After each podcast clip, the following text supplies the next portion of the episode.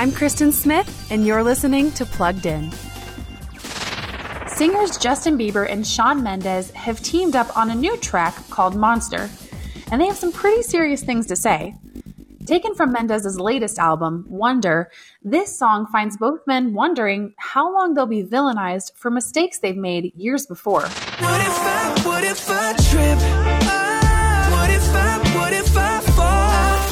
Monster shows a side of Justin and Shawn that is both honest and transparent. Both men have done things that they're not proud of. But haven't we all? Their message isn't one of anger, it's one of frustration. Will people always make them out to be monsters when they mess up? And if they weren't so famous, would it matter as much? For more on this track, visit us at pluggedin.com slash radio and be sure to check us out on Facebook and Instagram. I'm Kristen Smith for Focus on the Family's Plugged In.